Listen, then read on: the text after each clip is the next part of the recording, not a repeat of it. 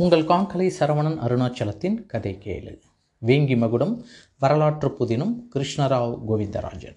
அத்தியாயம் நூற்றி பதினாறு பாகம் மூன்று. மாளிகையில் ஒற்றன்.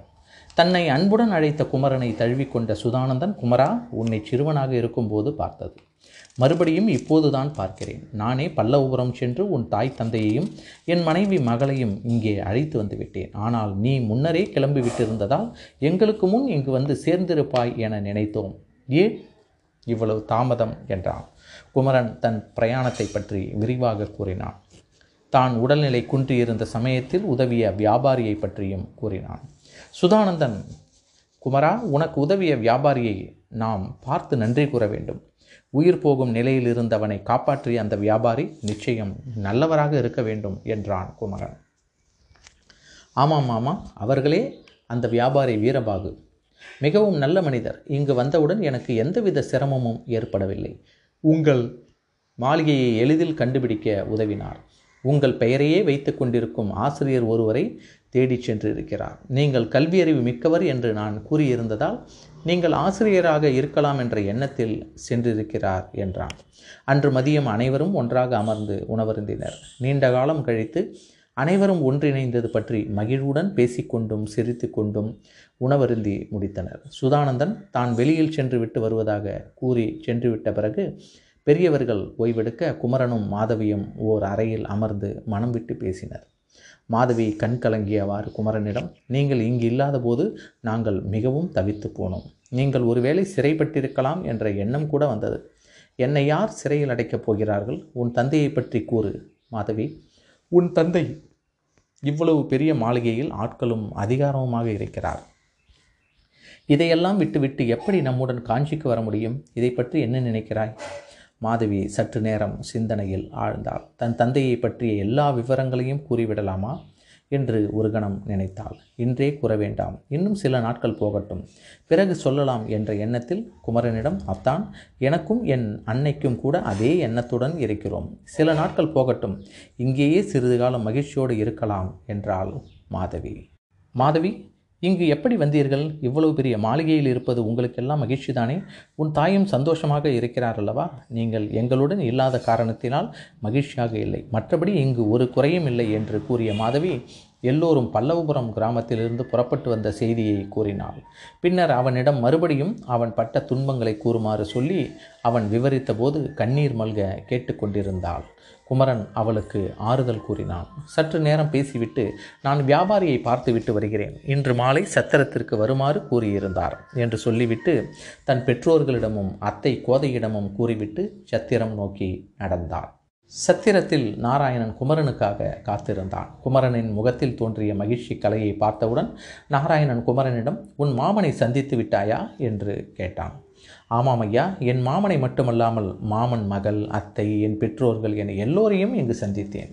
மிகவும் மகிழ்ச்சியாக உள்ளேன். என் உயிரை காப்பாற்றி என் என் இன்று என் குடும்பத்தாருடன் சந்தோஷமாக இருப்பதற்கு நீங்கள்தான் காரணம். உங்களுக்குத்தான் நான் நன்றி கடமைப்பட்டிருக்கிறேன் என்று உணர்ச்சி மிகுந்து கூறினான் குமரன். நாராயணன் புன்னகைத்தபடியே உன் குடும்ப உறுப்பினர்களும் இங்குதான் உள்ளனரா? உன் மாமன் தனியாளாக இருப்பதாக அல்லவா கூறினாய்? என்று கேட்டான். ஐயா நானும் அப்படித்தான் நினைத்தபடி வந்தேன். ஆனால் என் மாமன் சுதானந்தரே எங்கள் கிராமத்திற்கு வந்து எல்லோரையும் அழைத்து கொண்டு வந்திருக்கிறார். நான் புறப்பட்ட பிறகு இரண்டு மூன்று நாட்கள் கழித்து என் மாமன் காஞ்சிக்கு வந்திருக்கிறார். மாட்டு வண்டிகளில் பயணம் மேற்கொண்டு வேங்கி வந்தனர். என் குடும்பத்தார் என்றான் குமரன்.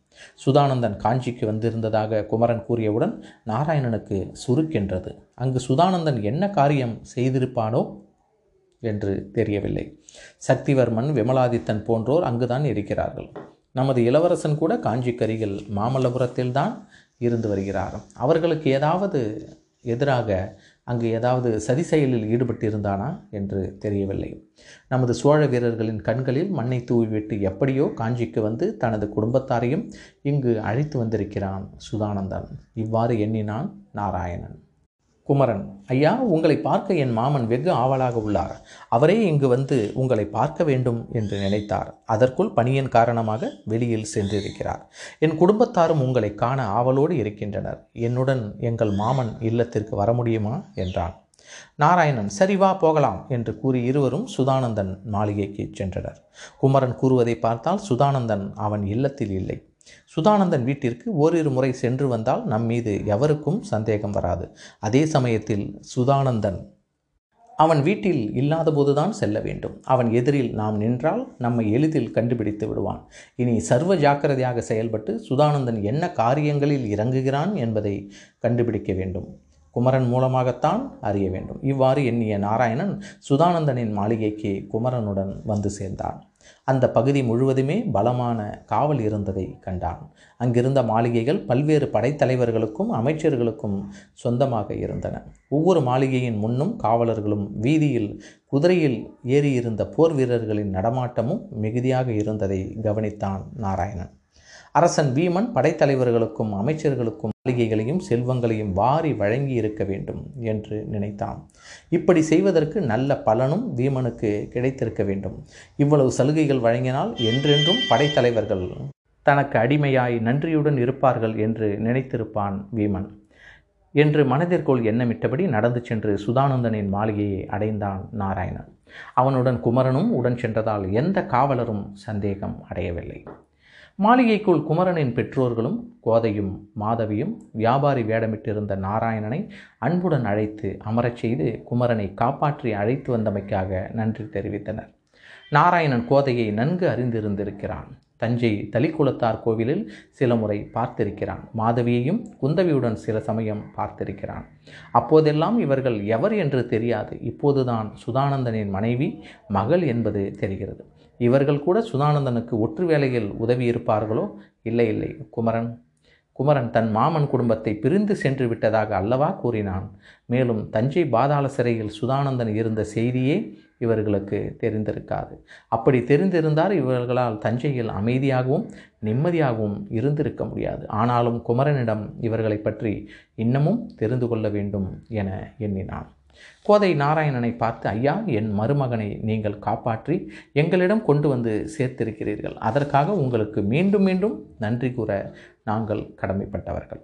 நீங்கள் ஏன் சத்திரத்தில் தங்க வேண்டும்? இங்கேயே இவ்வளவு பெரிய மாளிகையிலேயே தங்கியிருக்கலாமே. படைத்தலைவராக இருக்கும் என் கணவரும் உங்களை இங்கேயே தங்கியிருக்க செய்ய வேண்டும் என்று விரும்புகிறார் என்றால் நாராயணன் சற்று நேரம் யோசனை செய்தான்.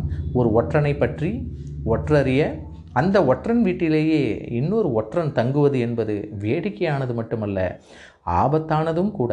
நாராயணன் கோதையிடம் இன்னொரு முறை நான் தங்குகிறேன். இப்போது நான் கலிங்க நாட்டுக்கு போவதாக இருக்கிறேன் என்று கூறினான். பிறகு உங்களை இதற்கு முன் தஞ்சையில் பார்த்ததாக ஞாபகம் வருகிறது. வியாபார விஷயமாக அங்கு சென்றபோது உங்களை பார்த்திருக்கிறேன் என்று கூறினான் நாராயணன். ஆமாம் ஐயா வெகு காலமாக தஞ்சையில் தான் நானும் என் மகளும் இருந்தோம். சமீபத்தில் தான் தஞ்சையை விட்டு இங்கு எங்களை அழைத்து வந்தார் என் கணவர் என்றான் கோதை. நாராயணனுக்கு ஓரளவு விவரம் புரிய தொடங்கியது. இவர்கள் தஞ்சையில் தனிமையில்தான் இருந்திருப்பார்கள்.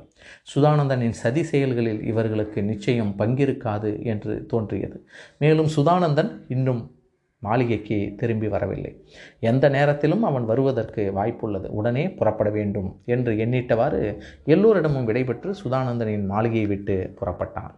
உடன் வந்த குமரனிடம் குமரா நான் சத்திரத்தை காலி செய்துவிட்டு இன்றிரவே கலிங்க நாடு செல்கிறேன். இன்னும் நான்கு தினங்களுக்கு பிறகு மீண்டும் அங்கு வந்து தங்கிக் கொள்கிறேன். அப்போது மீண்டும் நாம் சந்திக்கலாம் என்று கூறிவிட்டு நாராயணன் சத்திரத்திற்கு திரும்பினான்.